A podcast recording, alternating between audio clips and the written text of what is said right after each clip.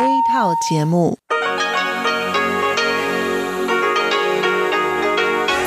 ที่นี่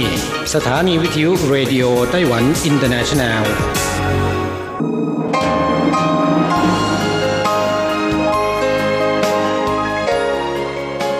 กลับมาฟังขณะนี้ท่านกำลังอยู่กับรายการภาคภาษาไทยเรดิโอไต้หวันอินเตอร์เนชันแนลหรือ RTI ออกกระจายเสียงจากกรุงไทเปไต้หวันสาธารณรัฐจีน เป็นประจำทุกวันนะครับ นอกจากรับฟังทางเครื่องรับวิทยุได้แล้ว ยังสามารถรับฟังรายการผ่านระบบออนไลน์ได้ที่ thai.rti.org.tw หรือที่ RTI Fanpage นะครับ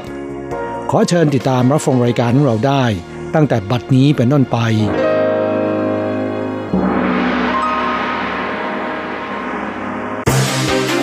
ลำดับแรก ขอเชิญติดตามรับฟัง ข่าวประจำวัน สวัสดีค่ะท่านผู้ฟังที่เคารพ ช่วงของข่าวจากรายการ Radio Taiwan International ประจำวันอังคารที่ 22 ตุลาคม ปีพุทธศักราช 2562 สำหรับข่าวไต้หวัน มีดิฉันอัญชันทรงพุทธเป็นผู้รายงานค่ะ หัวข้อข่าวมีดังนี้ ปีนี้ไต้หวันส่งออกสินค้าเกษตรได้มากเป็นประวัติการณ์ เผย 3 ไตรมาสแรกของปีนี้เม็ดเงินลงทุนต่างประเทศไหลเข้าไต้หวันเพิ่มขึ้น 9%เศรษฐกิจโลกยังคงถดถอยใบสั่งซื้อสินค้าไต้หวันจากต่างประเทศไม่กระเตื้องขึ้น คาดส่งออกปีนี้ลดลง 4-6%ไต้หวันเปิดเขาและทางเดินป่า สร้างสภาพแวดล้อมที่เป็นมิตรต่อการปีนเขาแอร์โฮสเตสไต้หวันสวยทั้งกายและใจ ถ่ายปฏิทินขายนำไรายได้ช่วยการกุศล เผย 6 สถานที่ท่องเที่ยวในไทเปที่ได้รับมาตรฐานสถานที่ท่องเที่ยวที่เป็นมิตรกับนักท่องเที่ยวชาวมุสลิม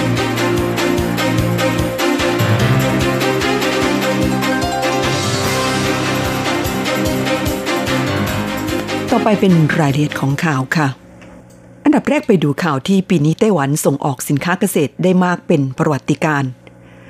นายเฉินจีจง ประธานคณะกรรมการการเกษตร สภาบริหารไต้หวันสาธารณจีน จัดแถลงข่าวหลังกลับจากการเดินทางไปโปรโมทสินค้าเกษตรที่ประเทศสิงคโปร์ในวันที่ 12 ตุลาคมศกนี้ระบุว่า ช่วงเดือนมกราคมถึงกันยายนปีนี้ยนปีนี้ไต้หวันส่งออกสินค้าเกษตรรวม 1.7 ล้านตัน เพิ่มขึ้น 9%คิดเป็นมูลค่า 129,200 ล้านเหรียญไต้หวัน หรือเพิ่มขึ้น 6.1%ทำสถิติสูงสุดเป็นประวัติการ ทั้งปริมาณและมูลค่าการส่งออก โดยรายการสินค้าเกษตรที่ส่งออกมากที่สุดคือผลไม้สดมีมูลค่าเกือบ 5,000 ล้านเหรียญไต้หวัน คิดเป็น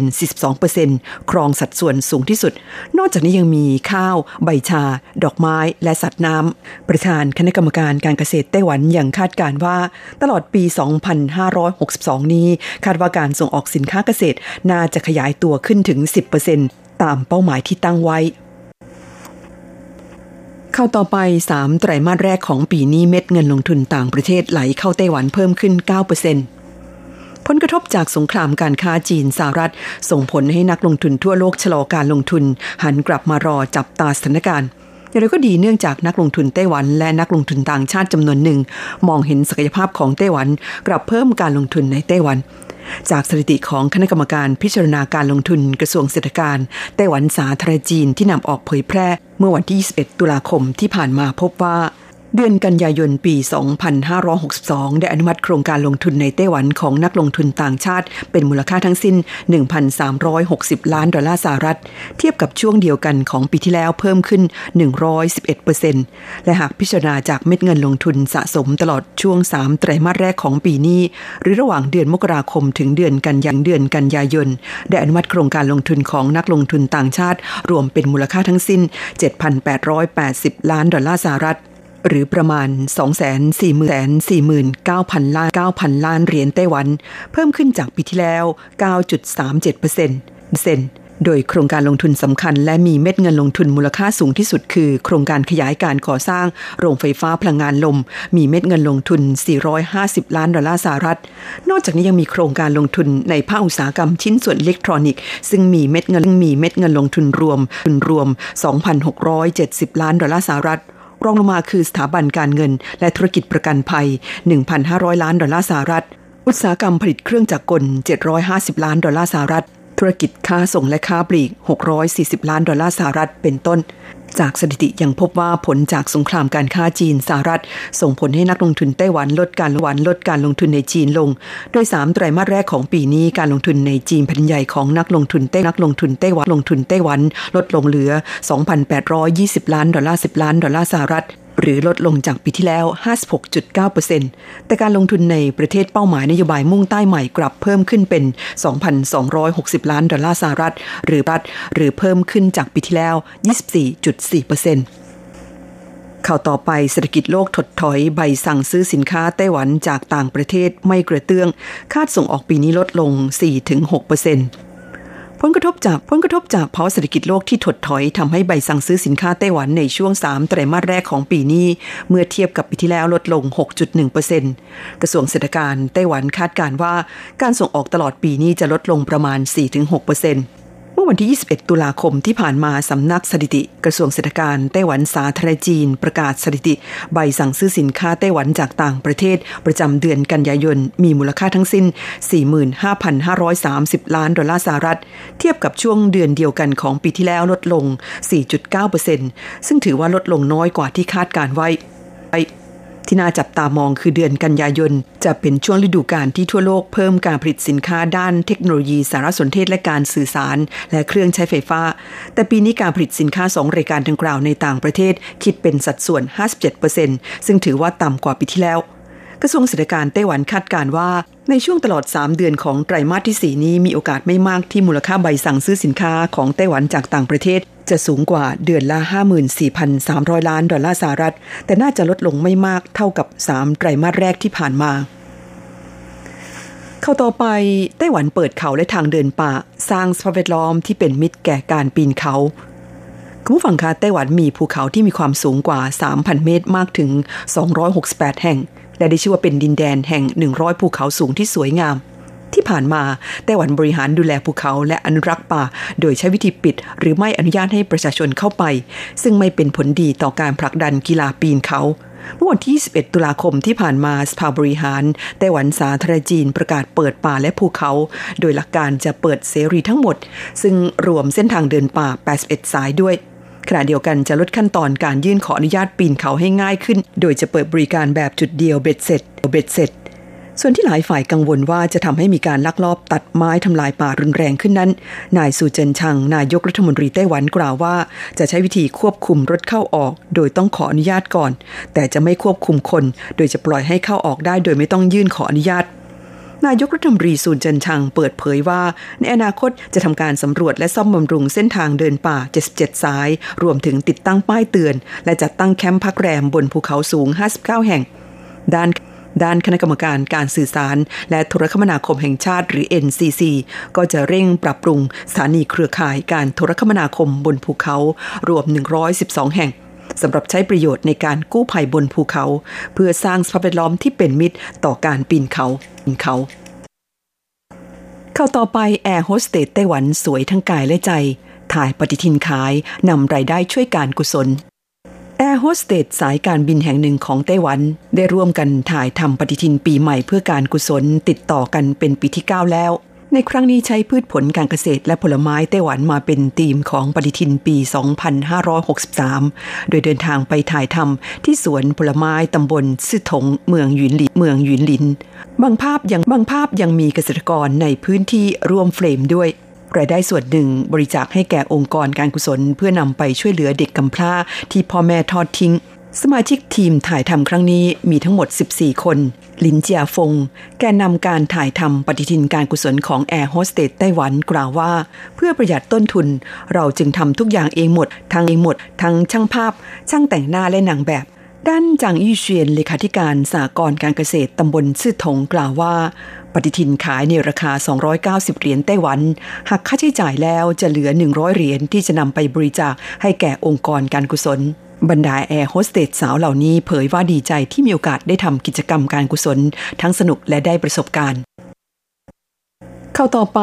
เผย 6 สถานที่ท่องเที่ยวในไทเปที่ได้รับมาตรฐาน สถานที่ท่องเที่ยวที่เป็นมิตรกับนักท่องเที่ยวชาวมุสลิม คุณผู้ฟังคะไต้หวันกำลังเร่งโปรโมทการท่องเที่ยวฮาราน หรือการท่องเที่ยววิถีมุสลิม และจะพยายามสร้างสภาพแวดล้อมที่เป็นมิตรกับนักท่องเที่ยวชาวมุสลิม หวังดึงดูดนักท่องเที่ยวชาวมุสลิม ซึ่งเป็นตลาดนักท่องเที่ยวที่มีขนาดใหญ่ และมีการเติบโตสูงเมื่อวันที่ 21 ตุลาคมที่ผ่านมามีการประกาศสถานที่ท่องเที่ยวในไต้หวัน ที่ได้รับมาตรฐานฮาราน และเป็นมิตรกับนักท่องเที่ยวชาวมุสลิมเป็นครั้งแรก ซึ่งประกอบด้วยสถานที่ท่องเที่ยว 6 แห่ง ได้แก่ พิพิธภัณฑ์ทสถานแห่งชาติหรือกุชาติหรือกู้กง อนุสรสถานเจียงไคเชกตึกไทเปวันโอวัน สวนสนุกเด็กไทเป สวนวัฒนธรรม ระบบนิเวศจือซานและศูนย์สำรวจไทเป นอกจากนี้ยังมีโรงแรมที่ได้รับมาตรฐานฮารานเพิ่มขึ้นอีก 28 แห่ง จำนวนห้องพัก 1,403 ห้อง สามารถรองรับนักท่องเที่ยวชาวมุสลิมได้เพิ่มขึ้น จากข้อมูล จากข้อมูลการสำรวจของกรมการท่องเที่ยวไต้หวันพบว่า สถานที่ท่องเที่ยวในไต้หวันที่ได้รับความนิยมจากนักท่องเที่ยวจากนักท่องเที่ยว ชาวมุสลิมมากที่สุดคือ คือย่านการค้าซีเหมินติง ตึกไทเปวันโอวัน และท่าเรือต้าเต้าเฉิงเป็นต้นท่านฝั่งคาที่ท่านรับฟังจบลงไปแล้วนั้นเป็นช่วงของข่าวไต้หวันประจำวันนี้นำเสนอโดยดิฉัน อัญชันทรงพุทธค่ะ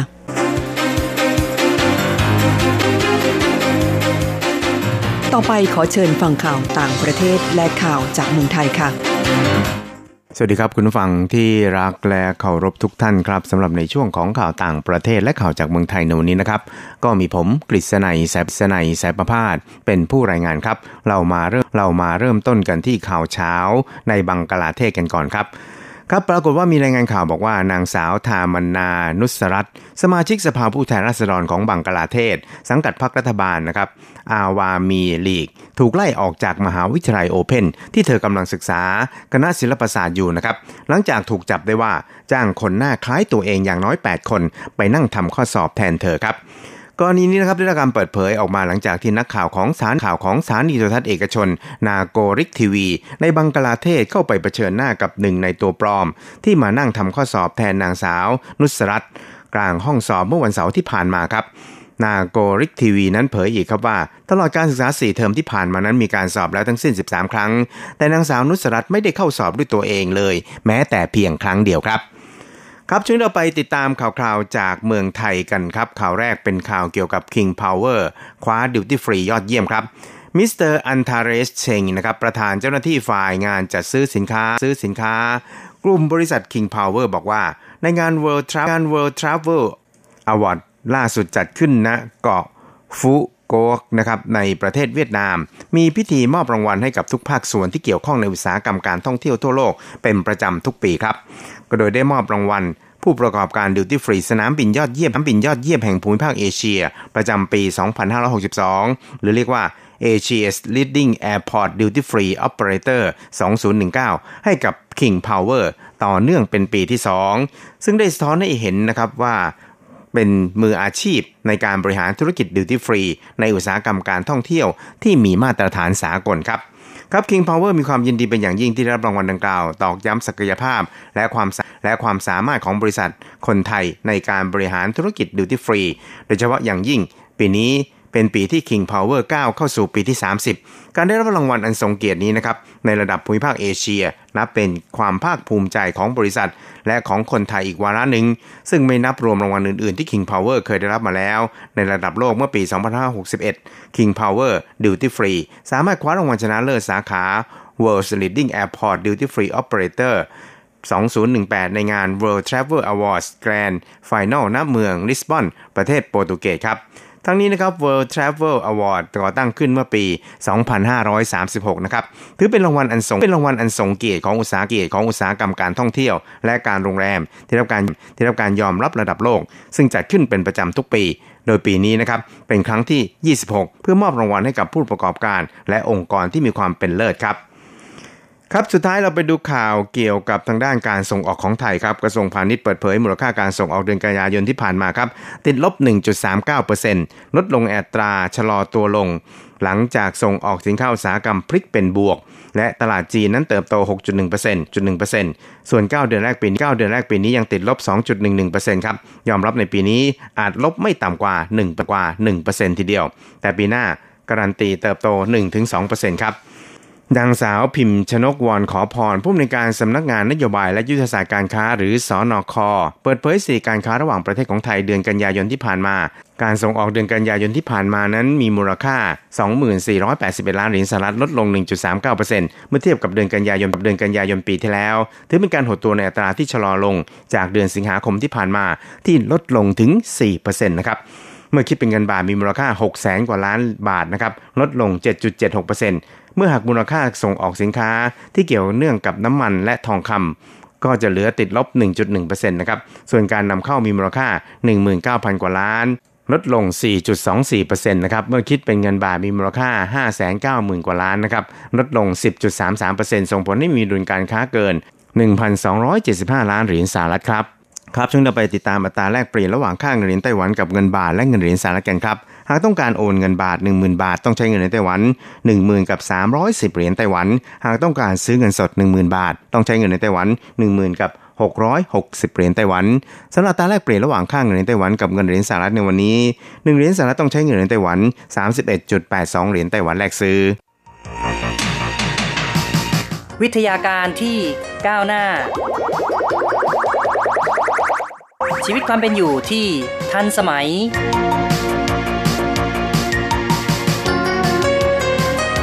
อะไรที่ใหม่ๆ ล้ำยุค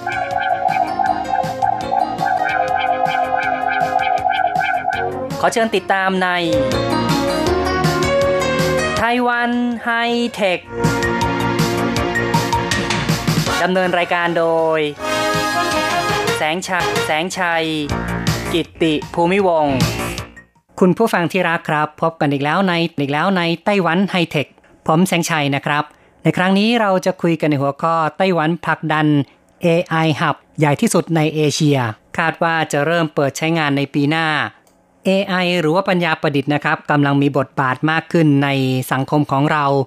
เป็นเทคโนโลยีที่จะนำมาซึ่งการซึ่งการปฏิวัติทางอุตสาหกรรมครั้งที่ 4 ก็ว่าได้นะครับ ซึ่งปัจจุบันเนี่ยก็มีการนำเอา AI เข้ามาประยุกต์ในด้านการผลิตความเป็นอยู่ต่างๆ กลายเป็นสิ่งอัจฉริยะต่างๆ ในส่วนขององค์กรธุรกิจนั้นก็มีการผสมผสาน AI ลงไป ไม่ว่าจะเป็นเดี๋ยวนี้นี่นะครับ บริษัทประกันภัยเอ่ยธนาคาร ผู้รับเหมาก่อสร้าง การผลิตสินค้าบริการต่างๆ ก็ล้วนแต่มีการนำเอา AI เข้ามาประยุกต์ใช้งานผนวกเข้ากับ IoT หรือว่า Internet of Things นะครับ ซึ่งก็คือการก็คือการเชื่อมต่อวัตถุผ่านอินเทอร์เน็ต ซึ่งซึ่งก็ทำให้เราสามารถ ทำงานต่างๆทำกิจกรรมต่างๆ ได้อย่างรวดเร็วทำงานซับซ้อนให้กลายเป็นงานที่ง่ายมากขึ้น ในด้านการแพทย์นั้นก็มีการนำเอา AI AI เข้ามาช่วยเข้ามาช่วย ในการวินิจฉัยโรคต่างๆ อย่างเช่นการใช้ประวัติข้อมูลของคนไข้หลาย ๆ รายเนี่ยนะครับ อย่างการสแกนหาเซลล์มะเร็งเอ่ยนะเอ่ยนะครับ เมื่อทำการ เก็บข้อมูลของผู้ป่วยหลาย ๆ รายเข้ามาทำการประมวลด้วยประมวลด้วย AI ก็สามารถวินิจฉัยโรคมะเร็งให้แก่คนไข้ได้ ในเวลาเพียงแค่ไม่กี่วินาทีเป็นต้น ก็ต้องบอกว่า AI นั้นจะเป็นนั้นจะเป็นเครื่องมือสำคัญในการสร้างคุณค่าจากการนำข้อมูลมาใช้ทำให้เกิดออโตเมชันมากมาย เพิ่มประสิทธิภาพและความแม่นยำในวงกว้าง รวมทั้งก่อให้เกิดการขยายตัวทางเศรษฐกิจ ซึ่งซึ่งในอนาคตในอนาคตก็เชื่อว่า AI นั้นจะส่งผลกระทบต่อความเป็นอยู่ของคนเรามากขึ้นเรื่อยๆ จากการประเมินเนี่ยคาดว่าในปี 2030 นั้นมูลค่าเศรษฐกิจ AI ในเอเชีย จะสูงถึง 98 ล้านล้านเหรียญไต้หวัน คิดง่ายๆ ก็ประมาณ 98 ล้านล้านบาทนั่นแหละนะครับ เพราะว่าในตอนนี้อัตราแลกเปลี่ยนเงินเหรียญไต้หวันกับเงินบาทนี่ก็พอๆกันละนะครับ เงินบาทอาจจะแข็งค่ากว่าสักนิดนึงด้วยซ้ำนะครับ แต่ก็ก็คิดง่ายๆ ก็ประมาณ 1 ต่อ 1 แบบนี้นะครับ เพราะฉะนั้นเนี่ยมูลค่าเศรษฐกิจของ AI ในเอเชียนั้นก็นับว่าสูงมากครับ ซึ่งสภาบริหารของไต้หวันนั้นก็ได้แถลงว่า AI จะเป็นโอกาสธุรกิจใหญ่ของไต้หวัน เพราะฉะนั้นรัฐบาลไต้หวันก็ทุ่มงบประมาณเพื่อ ทำการสร้าง Hub นะครับทางด้าน AI หรือว่าศูนย์กลางทางด้าน AI โดยจะทำการปรับปรุงตึกบ้านพักสวัสดิการสังคมที่ลินโคนะครับ โดยใช้งบประมาณ 700 ล้านเหรียญไต้หวันจัดตั้งจัดตั้งเป็นศูนย์สตาร์ทอัพลินโคหรือว่าเป็น AI Hub นะครับ เป็นการรวบรวมบุคลากร ทรัพยากรทางด้านซอฟต์แวร์ฮาร์ดแวร์ต่างๆ เข้ามาอยู่ในที่เดียวกัน เพื่อจะได้กลายเป็นศูนย์กลางในการวิจัยพัฒนาทางด้าน AI ในเอเชีย อีกทั้งจะดึงดูดดึงดูดบริษัทข้ามชาติเข้ามาลงทุนลงทุนจัดตั้งบริษัทนะครับ เพื่อพัฒนาสินค้าบริการทางด้าน AI ในศูนย์กลางแห่งนี้ และก็ถือว่าจะเป็นการขยายโอกาสธุรกิจของไต้หวันทางด้าน AI เข้าไปสู่ตลาดในต่างประเทศ กงมินซิง ซึ่งเป็นรัฐมนตรีประจำสภาบริหารของไต้หวันนั้นก็บอกว่าอุตสาหกรรม AI ของไต้หวัน ในอนาคตเนี่ยก็จะดำเนินกลยุทธ์ในการการส่งเสริม 2 ประการ ประการแรกคือจะมีการวางรากฐาน แนวลึกในท้องถิ่น ซึ่งก็จะใช้ AI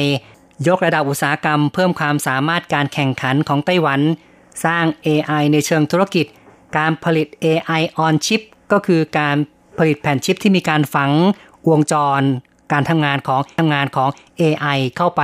ในฮาร์ดแวร์ในแผ่นชิปนะครับ รวมทั้งจะมีการนำไปประยุกต์ใช้งาน ทางด้านการผลิตแบบ AI การผลักดันอุตสาหกรรม5บวก2 5บวก2ประสานกับ AI อุตสาหกรรม5บวก2นี้ก็ถือว่าเป็นโครงการของรัฐบาลของพรรค DPP ที่บริหารประเทศอยู่ในปัจจุบันนะครับ ซึ่ง จะมุ่งเน้นพัฒนามุ่งเน้นพัฒนาอุตสาหกรรม 5 แขนง ได้แก่ การอนุรักษ์สิ่งแวดล้อม อุตสาหกรรมซิลิคอนแวลลีย์นะครับ เทคโนโลยีชีวภาพ การป้องกันประเทศ เครื่องจักรอัจฉริยะนะครับ นี่ก็ทั้งหมด 5 แขนงด้วยกัน แล้วก็อีก 2 แขนงคือ การเกษตรแนวใหม่กับเศรษฐกิจหมุนเวียนครับ ทั้งหมดนี้เรียกกันว่า การพัฒนาอุตสาหกรรม5บวก2 ซึ่งแน่นอนว่าอุตสาหกรรมเป้าหมายที่จะพัฒนาเหล่านี้ก็สามารถที่จะประยุกต์ AI เข้าไป เพื่อให้มีความเป็นอัจฉริยะได้ทั้งนั้นนะครับ เพราะส่วนใหญ่ก็เกี่ยวข้องกับเรื่องของทางด้าน IT อยู่เหมือนกันครับ เพราะฉะนั้นเนี่ยก็ถือว่าไต้หวันก็จะมุ่งเน้น การสร้างสภาพแวดล้อม สภาพแวดล้อม การใช้งาน AI ที่สมบูรณ์ และในอนาคตก็ยังมุ่งว่าจะประสานกับ 5G ด้วย ก็คือ ระบบสื่อสารโทรคมนาคม 5G นะครับ ซึ่งก็จะมีความเร็วจากระบบ 4G ในปัจจุบัน 10 เท่าขึ้นไปเนี่ยนะครับ ก็จะทำให้การสื่อสารนั้น มีความรวดเร็วเป็นแบบ real-time เป็นแบบฉับพลันมากขึ้น และประยุกต์กับ AI เข้าไปด้วย เป็นการประยุกต์ใช้งานที่มีความกว้างขวางมากขึ้นครับนี่ก็เป็นเป้าหมายประการแรกหมายประการแรกนะครับของทางด้านไต้หวันที่บอกว่า จะมุ่งพัฒนาอุตสาหกรรม AI กรรม AI ประการแรกเป็นเรื่องของการวางรากฐานในประเทศ ประการที่ 2 นั้นก็จะเป็นการประสานกับต่างประเทศเพื่อให้เทคโนโลยี AI ของไต้หวันนั้น เข้าสู่ระดับโลก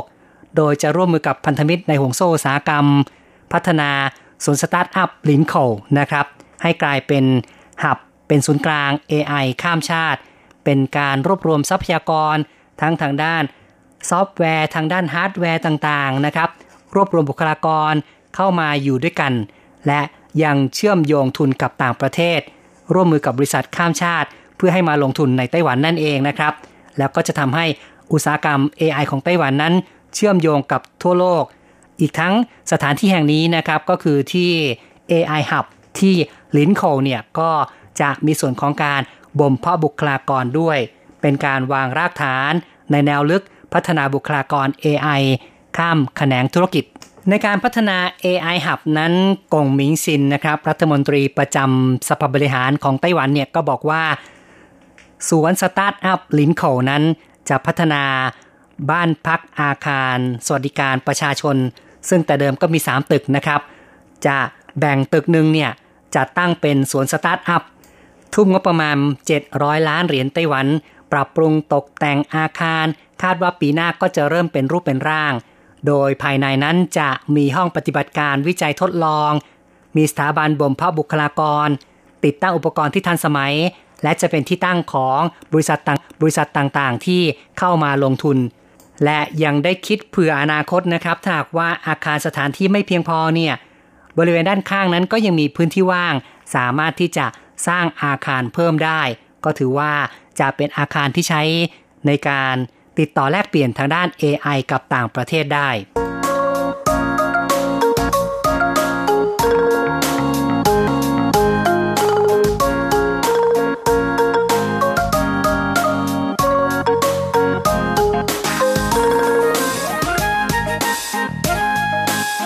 การพัฒนา AI นั้นดูเหมือนว่าจะทำให้คนเรานั้นมีความสะดวกสบายมากขึ้น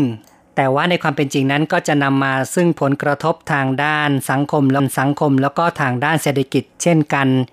ซึ่งรูปแบบการทำงานของคนเราในอนาคตนั้นก็คงต้องปรับเปลี่ยนไปให้สอดคล้องกับภาวะทางด้านเทคโนโลยี AI ที่เกิดขึ้น ซึ่งปัจจุบันก็เริ่มพบแล้วว่าแรงงานหลาย ๆ อย่างเนี่ยกำลังถูกแทนที่ด้วยหุ่นยนต์ที่เป็นระบบอัตโนมัติที่มี AI เข้ามาเกี่ยวข้องนั่นเอง โดยเฉพาะแรงงานที่ทำงานแบบซ้ำๆนะครับ งานแบบอย่างเดียวกันซ้ำๆทุกวันทุกวันเนี่ย หุ่นยนต์ดูเหมือนว่ากำลังจะทำสิ่งนี้ได้ได้ดีกว่าคนมากขึ้น หรือแม้แต่ในอุตสาหกรรมค้าปลีกนี่นะครับ ก็เริ่มมีการนำเอา AI เข้ามาแทนที่คนในด้านการศึกษาการแพทย์นั้นก็เหมือนกันละครับกำลังเปลี่ยนแปลงไปอย่างรวดเร็วเหมือนกัน AI ยังมีผลกระทบทางด้านความเป็นอยู่ของคนนะครับ AI นั้นมีการพัฒนาขึ้นมา เพื่อช่วยจับข่าวลวง หรือแม้แต่สร้างข่าวลวงก็เป็นไปได้ เพราะเดี๋ยวนี้ AI ก็สามารถเรียนแบบการเขียนบทความหรือว่าเรียนแบบคำพูดของคนนะครับคนนะครับ หรือสามารถสร้างวิดีโอตัดต่อ โดยที่บางครั้งนี่ก็เป็นการปลอมวิดีโอขึ้นมา นี่ก็ถือว่า เป็นความท้าทายในอนาคตนะครับที่คนเราก็ต้องหาทางรับมือกับสิ่งที่เกิดขึ้นที่เกิดขึ้นจาก AI ในหลาย ๆ อย่างทีเดียว มีการคาดมีการคาดการว่าเนื้อหาธุรกิจในอนาคตนั้นอาจจะถูกประดิษฐ์ขึ้นมาโดยเครื่องจักรหมายถึงว่าคอนเทนต์นะครับ บทความข้อมูลต่างๆ อาจจะมีการสร้างขึ้นมาด้วย AI แต่อย่างไรก็ตาม ปัจจุบันนั้น AI ก็ยังไม่พร้อมที่จะเขียนทุกอย่างได้ทั้งหมด เพราะว่า ยังสู้ความคิดสร้างสรรค์ของมนุษย์ไม่ได้ แต่ในอนาคตนั้น AI ก็อาจจะสามารถพัฒนา โดยสามารถที่จะทำการปรับปรุงบล็อกโพสต์ ปรับข้อความตกแต่งเนื้อหาต่างๆ ได้ คงต้องบอกว่า AI หรือว่าปัญญาประดิษฐ์นั้นกำลังเปลี่ยนแปลงทุกภาคส่วนของระบบเศรษฐกิจในโลก แต่เราก็ไม่ควรที่จะกลัวกลัว AI จนเกินเหตุ ไม่ต้องกลัวว่าหุ่นยนต์จะเข้ามาแทนที่มนุษย์ทั้งหมดนะครับ เพราะว่าในความเป็นจริงนั้นองค์กรต่างๆ ก็มีการปรับปรุงไปสู่การทำงาน ด้วยระบบอัตโนมัติ เพื่อลดแรงงานมนุษย์ในทุกแขนงนะครับ แต่ในขณะเดียวกันก็มีการปรับปรุงประสิทธิภาพการทำงานร่วมกันระหว่างมนุษย์กับเครื่องจักร ซึ่งจะทำให้องค์กรนั้นมีความเข้มแข็งมากขึ้น และในยุคต่อจากนี้ไปมนุษย์ก็ต้องทำความเข้าใจกับ AI อธิบายผลลัพธ์ของ AI และต้องมีความสามารถในการตรวจสอบว่า จะมีการใช้ AI อย่างเหมาะสมได้อย่างไร AI จะช่วยมนุษย์ในการรวบรวมข้อมูลนำมาใช้นำมาให้บริการลูกค้าในแต่ละวัน ซึ่งก็ทำให้มนุษย์นั้นสามารถทำงานได้อย่างมีประสิทธิภาพมากขึ้น ในการใช้ประโยชน์จาก AI นั้นจำเป็นต้องอาศัย ภาวะผู้นำที่มีวิสัยทัศน์ มีความคิดที่สร้างสรรค์ มีการตัดสินใจที่รวดเร็ว และมีการพัฒนาทักษะพื้นฐานด้านอื่น ๆ ของมนุษย์ AI นั้นมีผลกระทบทั้งทางด้านบวก แล้วก็ทางด้านลบต่อมนุษย์ละนะครับ แต่ยังไงเสียก็เชื่อว่าเราคงไม่สามารถที่จะหลีกหนีหรือว่าหลบเลี่ยง AI ได้ เพราะว่าสิ่งนี้ก็กำลังมีการพัฒนาขึ้นมาอย่างรวดเร็ว ในไต้หวันก็เช่นกันนะครับ ทางการก็มีการเล็งเห็นว่าอุตสาหกรรมป้าอุตสาหกรรม AI นั้นกำลังจะ สร้างโอกาสธุรกิจขนาดใหญ่ และจะมีการพัฒนาหับหรือว่าศูนย์กลางทางด้าน AI ที่ลินโขของนครนิวไทเป ซึ่งก็มีการตั้งเป้าหมายด้วยนะครับ โดยกงมิงชิน รัฐมนตรีประจำสภาบริหารของไต้หวันนั้น ก็บอกว่าในการพัฒนาอุตสาหกรรม AI ของไต้หวันนั้น จะเน้นอุตสาหกรรมที่สำคัญได้แก่ การผลิตอัจฉริยะ โรงงานอัจฉริยะ การรักษาพยาบาลอัจฉริยะ เมืองอัจฉริยะ การจราจรอัจฉริยะ การเกษตรอัจฉริยะเป็นต้น เหล่านี้ก็ล้วนแต่ เป็นจุดสำคัญอุตสาหกรรม AI ของไต้หวัน ซึ่งถ้าจะพูดถึงในอดีตที่ผ่านมานั้น ไต้หวันก็ถือว่ามีความก้าวหน้าทางด้านไอทีแต่ส่วนใหญ่ก็จะมุ่งเน้นทางด้านฮาร์ดแวร์นะครับ อย่างเช่นเป็นผู้ผลิตคอมพิวเตอร์ PC ผลิตโน้ตบุ๊กรายใหญ่ของโลก แต่ในส่วนของการพัฒนาโปรแกรมหรือว่าซอฟต์แวร์นั้น อาจจะ ด้อยกว่าสักนิดหนึ่งนะครับ ซึ่งก็ทำให้ในยุคของการพัฒนาเกี่ยวกับการใช้งานระบบ Cloud นั้น ไต้หวันก็ไม่ค่อยจะมีบทบาทเท่าไหร่ แต่ตอนนี้ก็เข้าสู่ยุค IoT ยุคของ AI การเชื่อมโยงระหว่างซอฟต์แวร์กับฮาร์ดแวร์นั้นกำลังมีความแนบแน่นระหว่างกันมากขึ้น ซึ่งไต้หวันก็คงจะสามารถแสดงบทบาทผู้นำทางด้านฮาร์ดแวร์ได้อีกครั้งหนึ่งนะครับ ในยุคของการประยุกต์ใช้ AI นี้ ก็จะทำให้ไต้หวันมีโอกาสเข้าช่วงชิงโอกาสธุรกิจ AI ที่บอกว่าจะมีสูงถึง 90 ล้านล้านเหรียญไต้หวันทีเดียวนะครับ ในเอเชีย เอาละครับ การพูดคุยในรายการไต้หวันไฮเทคในวันนี้ เห็นทีต้องขอยุติลงก่อนนะครับ อย่าลืมกลับมาพบกับไต้หวันไฮเทคในครั้งต่อไป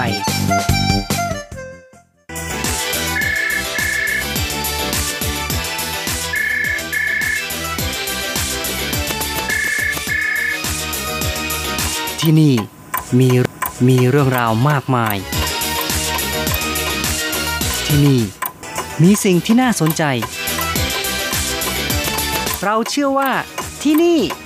มีสิ่งที่คุณอยากรู้ อยากเห็น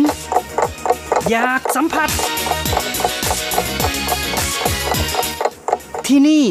ไต้หวัน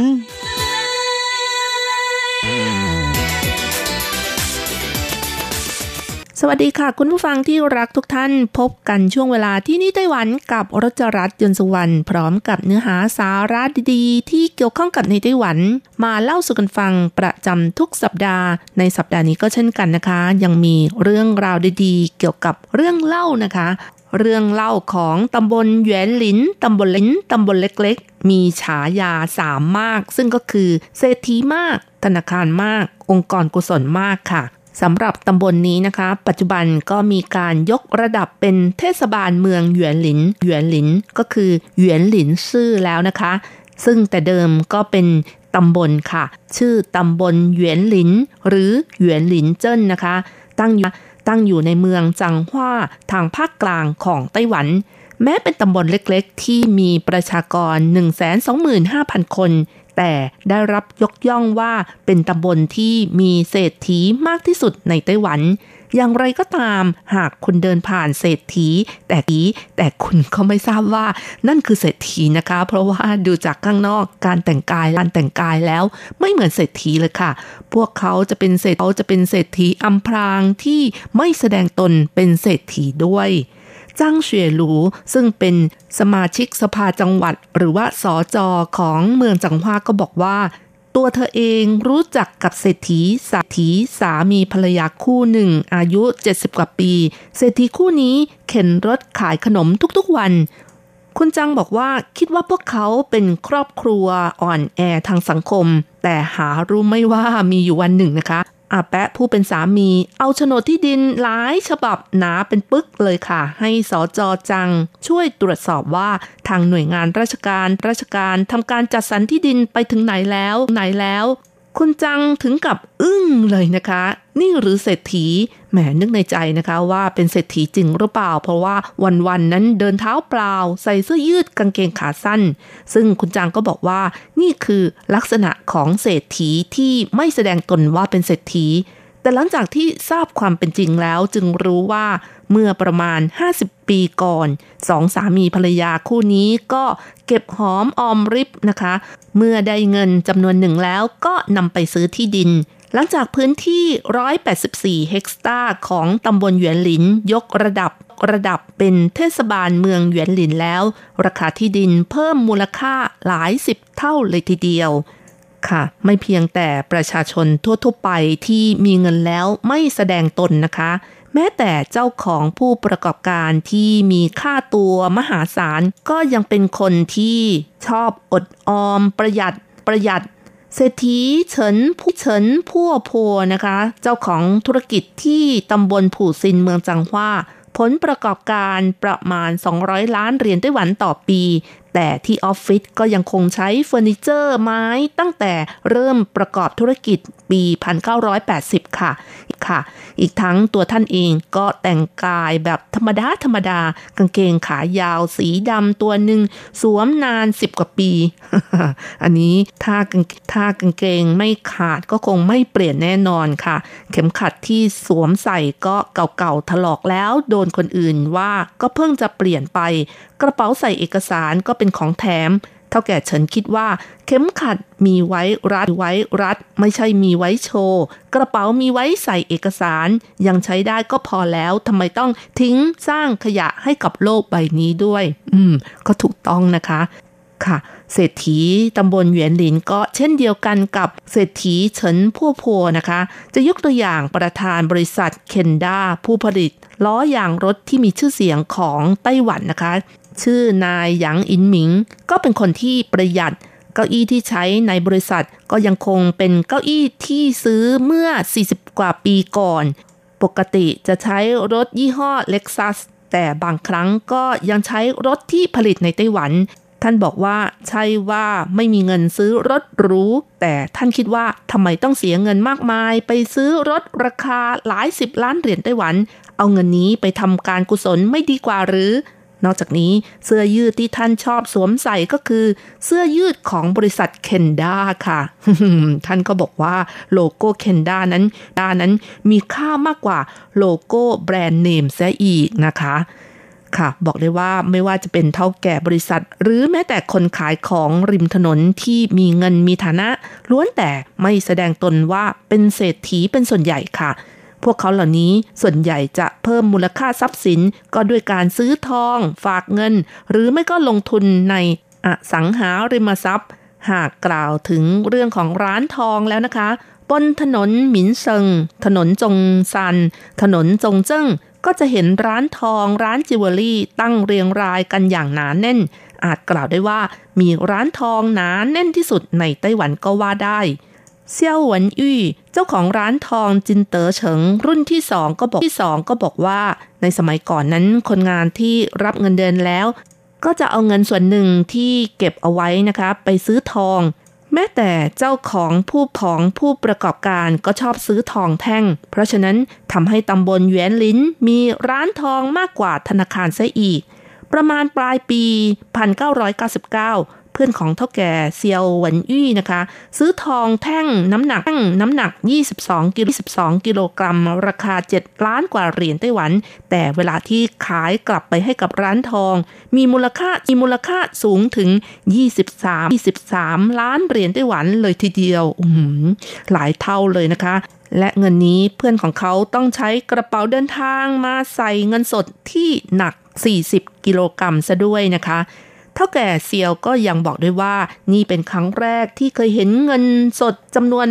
มากๆ เขาก็บอกว่านี่เป็นความทรงจำที่ยากจะลืมจะลืมเลือนเลยค่ะ แม้แต่สอจอจังเฉียรู้ก็ยังบอกว่า ตอนที่ตัวเองช่วยจัดการมรดกให้กับประชาชน มักจะเห็นใต้เตียงของผู้ตายปูไปด้วยทองแท่งบ่อยๆ ซึ่งเรื่องนี้ก็ไม่ใช่ว่าเป็นเรื่องที่นมนานมาแล้ว เมื่อไม่นานมานี้ก็ยังมีเหตุการณ์อย่างนี้เกิดขึ้น อย่างไรก็ตาม หลังจากที่ธนาคารไปตั้งสาขาที่ตำบลหยวนหลินมากขึ้นแล้ว การออมทรัพย์ก็ถูกแทนที่ด้วยความคุ้นเคยในการซื้อทองแท่งแล้วนะคะ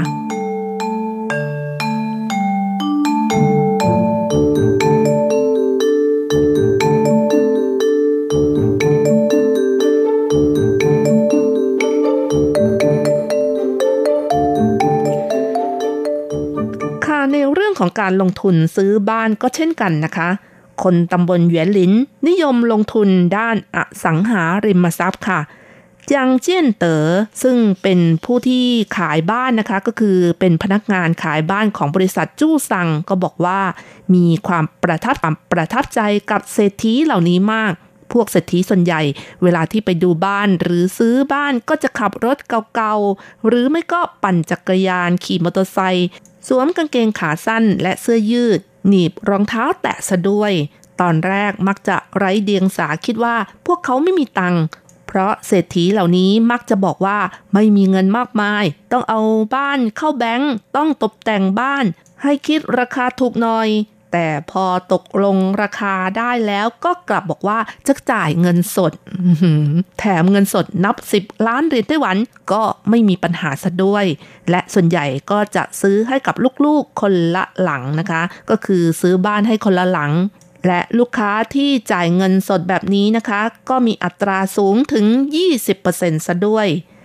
จังเจี้ยนเต๋อพนักงานขายบ้านก็ยังบอกอีกว่า ยังเคยเจอพี่น้องคู่หนึ่งที่มีค่าตัวเป็นร้อยล้านนะคะ มีบ้านหลายหลัง ถ้าไม่หาข้อมูลก็ยังไม่รู้ว่าเป็นเศรษฐีร้อยล้าน แต่กลับใช้รถเก่าๆที่ผลิตในประเทศ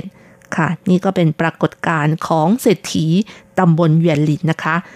และแม้แต่บริษัทขายรถเล็กซัสก็ยังบอกว่า เศรษฐีตำบลเหวียนหลินจะไม่แสดงตน เวลาไปซื้อรถจะคำนึงถึงความปลอดภัยความปลอดภัยเป็นอันดับแรก แค่มากก็จะซื้อรถเบนซ์ BMW หรือ Lexus จะไม่ค่อยซื้อยี่ห้ออื่นๆ ที่รู้ๆหรือรถสปอร์ตราคาแพงๆนะคะ แม้แต่พนักงานขายยังมีการเล่าขานที่คำๆต่อๆกันมาว่า หลายคนเห็นเจ้าของบริษัทของบริษัท มือดำๆสวมเสื้อยืดกางเกงขาสั้น แล้วก็เข้าไปลองรถในโชว์รูม พนักงานเห็นแล้วก็ไม่มีใครมาต้อนรับนะคะ เท่าแก่รู้สึกน้อยเนื้อต่ำใจก็เลย ไปซื้อที่ข้างร้านซะเลย กลายเป็นว่าชั่วฉลูขานเถาะไปเลยนะคะ เศรษฐีตำบลหยวนหลินที่ประหยัดก็ไม่เพียงแต่ทำให้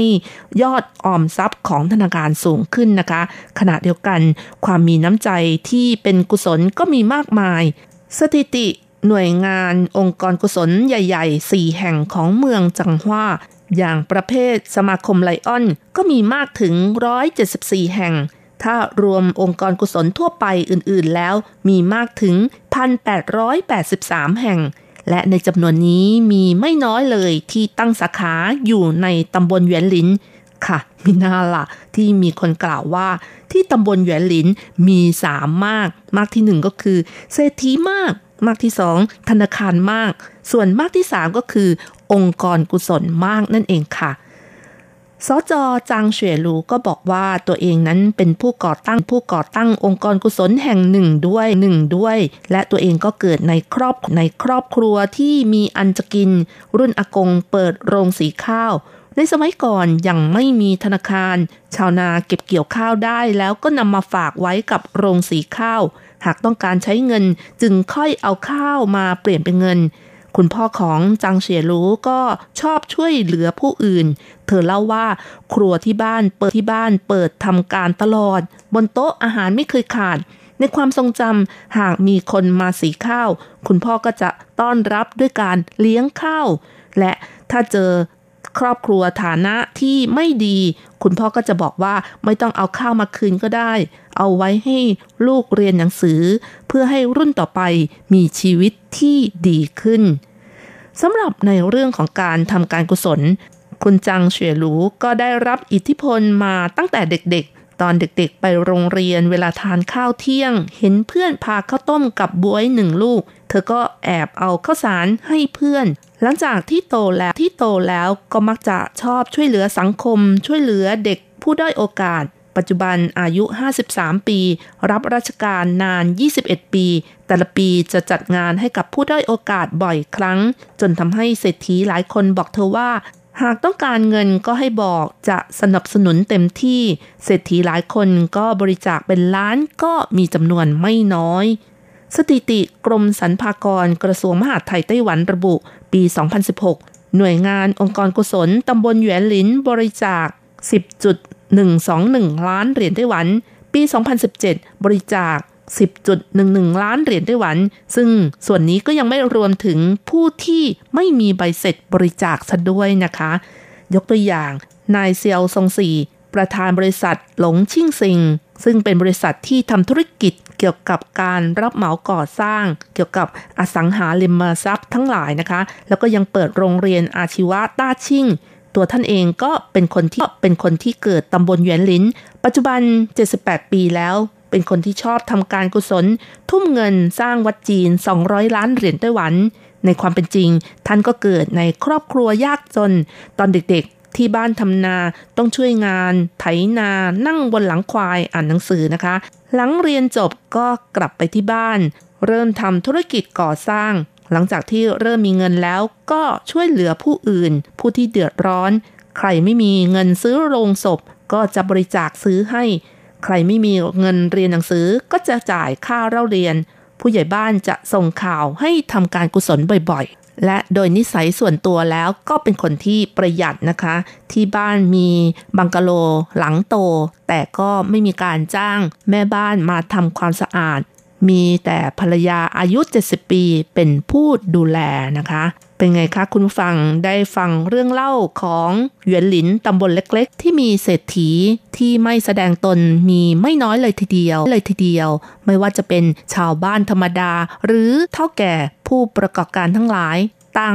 ต่างไม่อวดตัวว่าเป็นเศรษฐีและยังมีจิตใจที่เป็นกุศลอีกด้วยค่ะ เอาละค่ะ คุณฟังเวลาของรายการหมดลงแล้วนะคะ อย่าลืมนะคะ กลับมาติดตามเรื่องราวดีๆ ได้ใหม่ในช่วงเวลาที่นี่ไต้หวันกับรจรัสจุนสุวรรณสัปดาห์หน้า เวลาเดียวกันสำหรับวันนี้ขอให้ทุกท่าน โชคดี โชคดี มีความสุข มีสุขภาพแข็งแรง สวัสดีค่ะ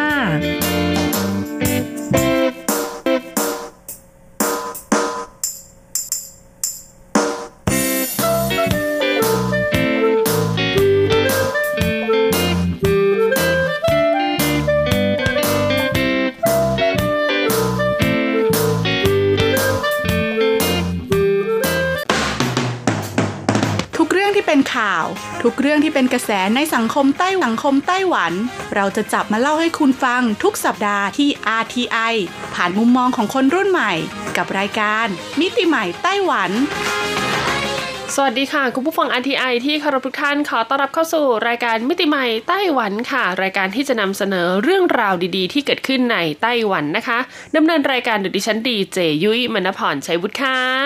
สำหรับเรื่องราวของเราในสัปดาห์นี้ค่ะ มีความเกี่ยวข้องกับการท่องเที่ยวนะคะ ดังนั้นหากดังนั้นหากใครเคยติดตามข่าวสารจาก RTI หรือว่าสื่ออื่นๆค่ะ จะเห็นได้ว่าในด้านของธุรกิจการท่องเที่ยวเนี่ยเขาก็มีการจัดนะคะรางวัลการันตีคุณภาพระดับโลกนะคะ ออกมาอย่างมากมายเลยละค่ะไม่ว่าจะเป็นเรื่องของสถานที่ท่องเที่ยวที่ถ่ายภาพสวยที่สุดนะคะ หรือว่าจะเป็นสถานที่ท่องเที่ยวที่มีผู้คนเดินทางไปมากที่สุด อาหารที่ได้รับความนิยมมากที่สุดในประเทศต่างๆอ่านะหรือว่าอาหารอร่อยๆนะคะ ที่ได้รับการยืนยันจากนักชิมทั่วโลก แล้วก็รวมไปถึงสิ่งที่ขาดไม่ได้ค่ะ นั่นก็คือเรื่องราวของสถานที่พักหรือว่าโรงแรมที่ได้รับการันตีเรื่องคุณภาพ แล้วก็การให้บริการนั่นเองซึ่งในสัปดาห์ที่ผ่านมานะคะ ไต้หวันเองค่ะ เขาก็มีโรงแรมนะคะ ได้รับรางวัลการันตีระดับโลกด้วย จะเป็นรางวัลอะไรนะคะ แล้วก็มีโรงแรมใดบ้างในไต้หวันที่ได้รับรางวัลนนี้ วันนี้ยุ้ยมีวันนี้ยุ้ยมีมาบอกเล่าให้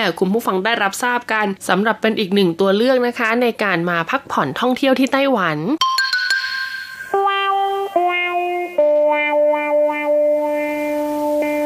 เรามาพูดถึงรางวัลกันก่อนดีกว่านะคะสำหรับรางวัลนนี้ค่ะ ชื่อว่า World Luxury Hotel Awards นะคะ รางวัลนนี้เนี่ยถือกำเนิดขึ้นมาตั้งแต่ปีคศ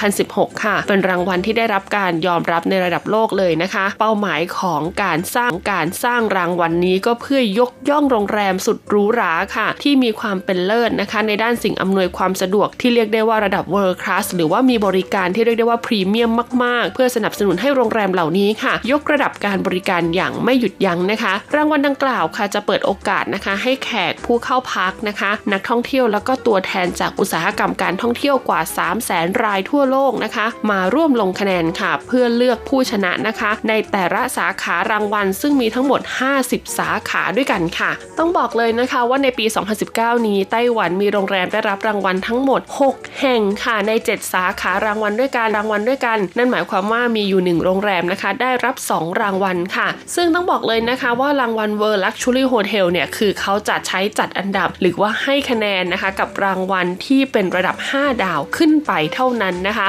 ซึ่งนั่นก็ดีนะคุณผู้ฟัง หากคุณคิดดูว่าถ้าเอาโรงแรมตั้งแต่ระดับ 3 ดาว 4 ดาว 5 ดาวมาแข่งกันแน่นอนกันแน่นอนค่ะว่าคุณภาพและบริการเนี่ยก็ต้องสู้ไม่ได้อยู่แล้วนะคะ เขาก็เลยจะแบ่งเป็นการเอาโรงแรมระดับ 5 ดาวเนี่ยมาแข่งกันเองอ่านะซึ่งเป็นโรงแรมที่มีคุณภาพและการบริการที่ดีอยู่แล้วนั่นเองค่ะอะเรามาเริ่มดูกันเลยดีกว่านะคะว่าโรงแรมแรกของไต้หวันเนี่ยคือโรงแรมอะไรแล้วก็ได้รับรางวัลสาขาอะไรนะคะ โรงแรมแห่งแรกค่ะอยู่ที่นครเกาสงค่ะชื่อว่าโรงแรมซิลขับนะคะ หรือภาษาจีนก็คือเกาสงจิงอิงจิ๋วเตี้ยนค่ะ โรงแรมนี้ดูภายนอกนะคะ ก็อาจจะเหมือนกับออฟฟิศอาคารสูงทั่ว ๆ ไปค่ะ แต่หากคุณเดินเข้ามาภายในแล้วนะคะ คุณจะพบว่าภายในเนี่ยกว้างขวางและก็โอ้อามากค่ะ เพราะว่าเขาเนี่ยสามารถดีไซน์ให้ทุกส่วนของโรงแรมเนี่ยสามารถใช้งานได้อย่างครบถ้วนสมบูรณ์เลยทีเดียวนะคะ ในโรงแรมแห่งนี้ค่ะต้องบอกเลยว่ามีร้านอาหารนะคะ ที่เป็นเฟรนช์ชายจากเฟรนช์ชายจากประเทศญี่ปุ่นเนี่ยมาเปิดให้บริการหลายร้านเลยทีเดียวค่ะ แล้วก็ยัง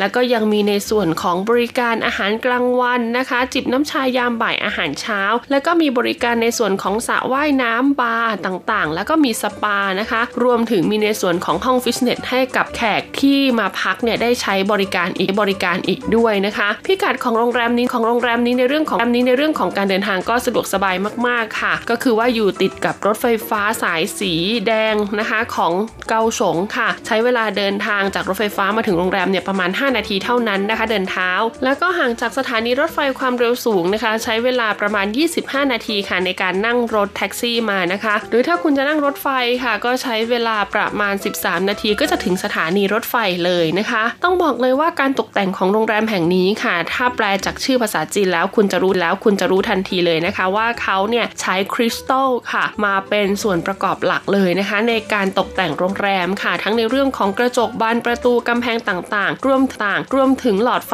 โคมไฟที่เราเห็นนะคะ เราเห็นนะคะ ก็จะมีส่วนผสมของคริสตัลประกอบเต้าประกอบอยู่นั่นเองค่ะ พอมาดูในส่วนของห้องพักกันบ้างนะคะ ก็จะมีในส่วนของอ่างล้างหน้าค่ะ ที่ต้องเรียกได้ว่ากว้างมากๆนะคะ มี 2 อ่างด้วยกัน2อ่างด้วยกันสำหรับห้องพักแบบปกติเรียกได้ว่าไม่ต้องแย่งกันเลยนะคะ ในส่วนของครีมอาบน้ำแชมพูต่างๆ ค่ะ ก็ใช้แบรนด์ดังระดับโลกเลยทีเดียวค่ะ เครื่องใช้ไฟฟ้านะคะไม่ว่าจะเป็นไดร์เป่าผมชักโครกนะคะ หรือว่าอุปกรณ์ต่างๆ โคมไฟโทรทัศน์นะคะ ก็ใช้แบรนด์ฟิลิปส์นั่นเองค่ะ แล้วก็นอกจากนี้ค่ะยังมีระบบตู้เซฟนะคะ เครื่องชงน้ำชา เครื่องชงกาแฟ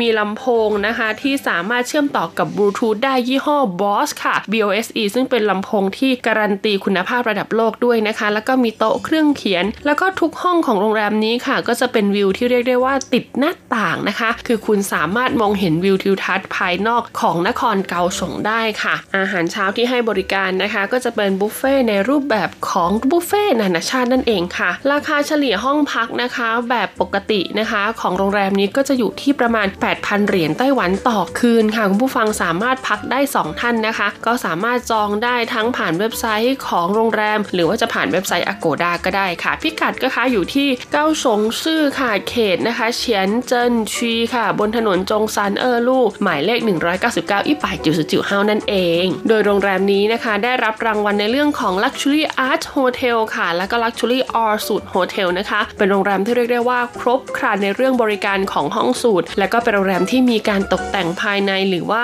มีเรื่องราว ศิลปะสถาปัตยกรรมภายในโรงแรมที่ยอดเยี่ยมแล้วก็ luxury มากๆค่ะ ต่อมาโรงแรมที่ 2 ค่ะ ชื่อว่าฟูหลุน Hotel นะคะ สาขาตั้นสุยกรุงไทเปค่ะ โรงแรมนี้นะคะ ได้รับรางวัลในสาขา Luxury Harbor Hotel ค่ะต้องเรียกได้ว่าเป็นโรงแรมติดท่าเรือนะคะ ระดับพรีเมียมของไต้หวันเลยละค่ะ โรงแรมนี้หากใครไปเที่ยวที่ตั้นสุยนะคะ ได้มีโอกาสไปเดินข้ามสะพานป่าที่ตั้นสุยเนี่ยจะเห็นเลยนะ เป็นโรงแรมสีขาวขนาดใหญ่มากๆนะคะ ซึ่งบริเวณฝั่งที่ติดกับทะเลนะคะ ต้องบอกเลยว่ามีลานนะคะ ที่เขาทำไว้แบบสวยงามเลยทีเดียวนะเขาก็เปิดโโอกาสให้คนภายนอกเนี่ยสามารถไปเดินเล่นถ่ายรูปบริเวณด้านหน้าได้นะคะ นอกจากนี้ค่ะยังนี้ค่ะยังมีในส่วนของหอคอยประภาคารขนาดใหญ่ค่ะ ซึ่งบริเวณหอคอยชั้นบนสุดนะคะ ก็จะเป็นที่ชมวิวท่าเรือตั้นสุยค่ะ ซึ่งสามารถหมุนได้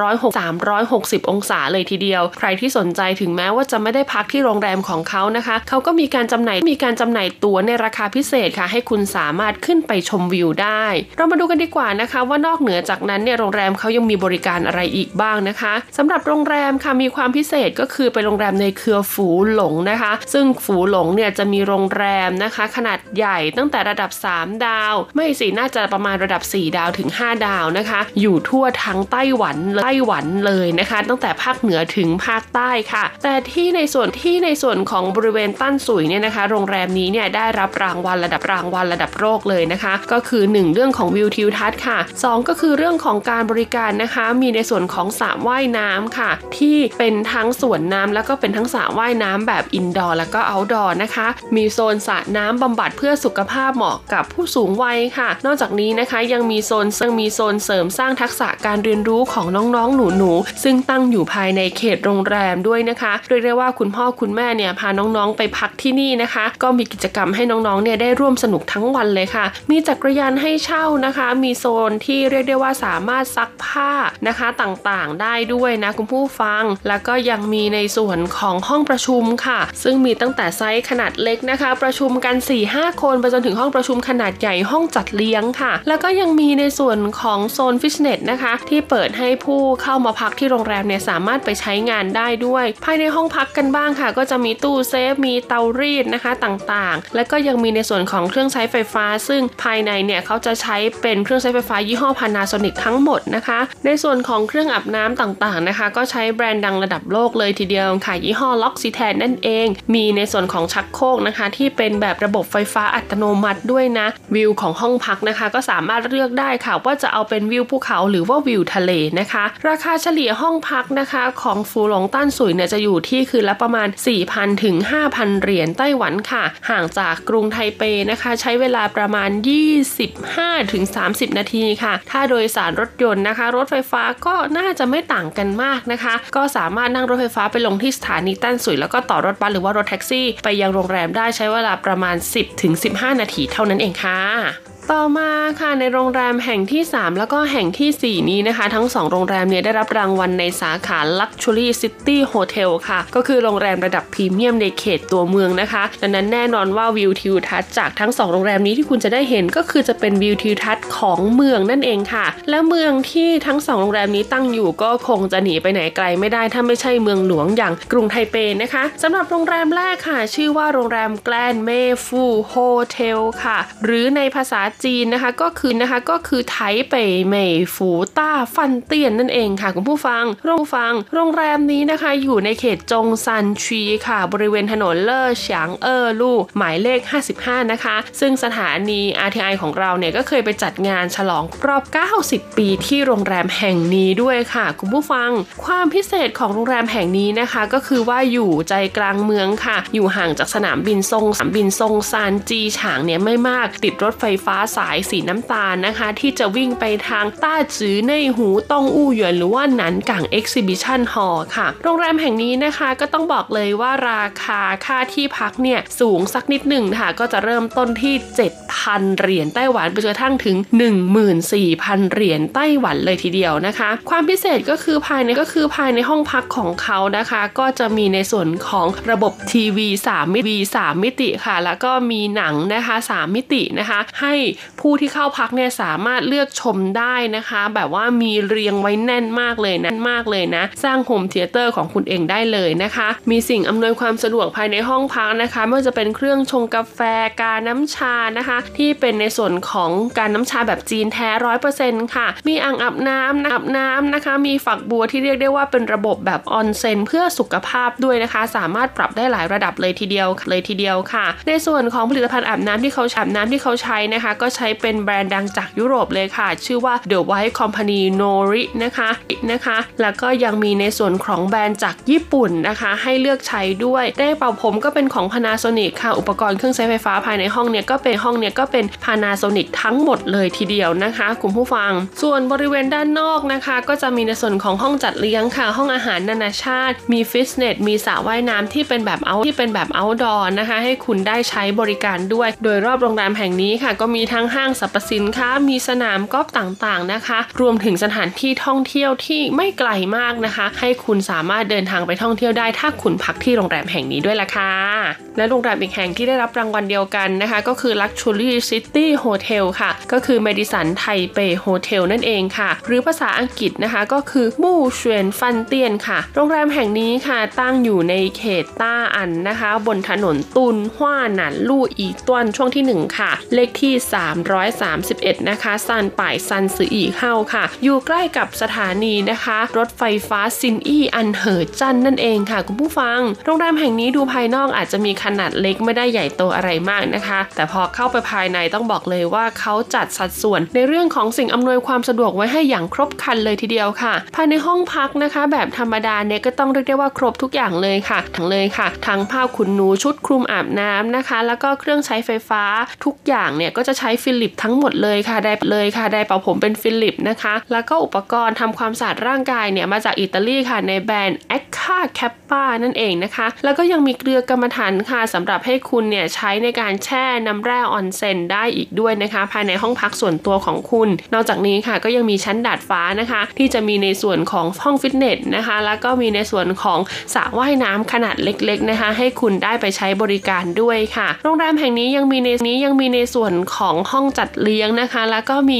ห้องอาหารแบบบุฟเฟ่ต์นานาชาติที่คุณสามารถไปใช้รับประทานอาหารเช้าได้ค่ะ แล้วก็ยังมีระบบปลั๊กค่ะที่ต้องเรียกได้ว่าโอ้โห โรงแรมแห่งนี้มีสายแลนสายแลนมีหัวปลั๊กทุกรูปแบบนะคะไม่ว่าจะเป็นหัวปลั๊กแบบเอเชีย แบบยุโรปแบบแบนแบบกลม แบบกลม แบบมีสายดินหรือไม่มีสายดินนะคะ ก็สามารถใช้ระบบปลั๊กของโรงแรมนี้ของโรงแรมนี้ได้เลย และในหนึ่งห้องนะคะเขาก็มีทั้งโซฟาที่เป็นแบบโซฟาเบสค่ะ แล้วก็เป็นแบบเก้าอี้นั่งได้ได้เลยนะคะ การควบคุมไฟฟ้าทุกอย่างนะคะ ในห้องพักโรงแรมแห่งนี้เนี่ยใช้ระบบอัตโนมัติ หรือว่าเป็นระบบรีโมททั้งหมดเลยนะคะ ซึ่งปุ่มกดเนี่ยก็จะอยู่บริเวณหัวเตียงทั้งหมดเลยให้ทั้งหมดเลยให้เราสามารถควบคุมระบบไฟภายในห้องพักได้ค่ะ ทีวีของเขาเป็นทีวีจอแบนขนาด 46 นิ้วนะคะ สามารถรับชมหนังในรูปแบบของ 3 มิติได้อีกด้วยแหละค่ะ โดยราคาเฉลี่ยนะคะของโรงแรม Madison Taipei Hotel ค่ะ ก็จะอยู่ที่ประมาณ 6-8,000 เหรียญไต้หวันต่อคืนเป็นยังไงกันบ้างคะกับโรงแรม 4 แห่ง 5 รางวัลที่ยุ้ยบอกไปนะคะ ซึ่งทั้ง 4 แห่งเนี่ยก็ยังอยู่ในเมืองใหญ่นะคะ เมืองหลวงอย่างกรุงไทเป แล้วก็เมืองรองอย่างนครเกาสงค่ะ เหลืออีก 2 แห่งค่ะในสัปดาห์หน้าเรามาต่อกันบอกเลยว่า 2 แห่งนี้เป็นโรงแรมที่อยู่ในเมืองท่องเที่ยว ซึ่งห่างไกลจากเมืองหลวงมากๆ แต่คุณภาพบริการของเขาต้องบอกเลยว่าระดับสากลจริง ๆ เลยนะคะ จะเป็นโรงแรมอะไรมาต่อกันในสัปดาห์หน้าวันนี้ลาไปก่อน สวัสดีค่ะ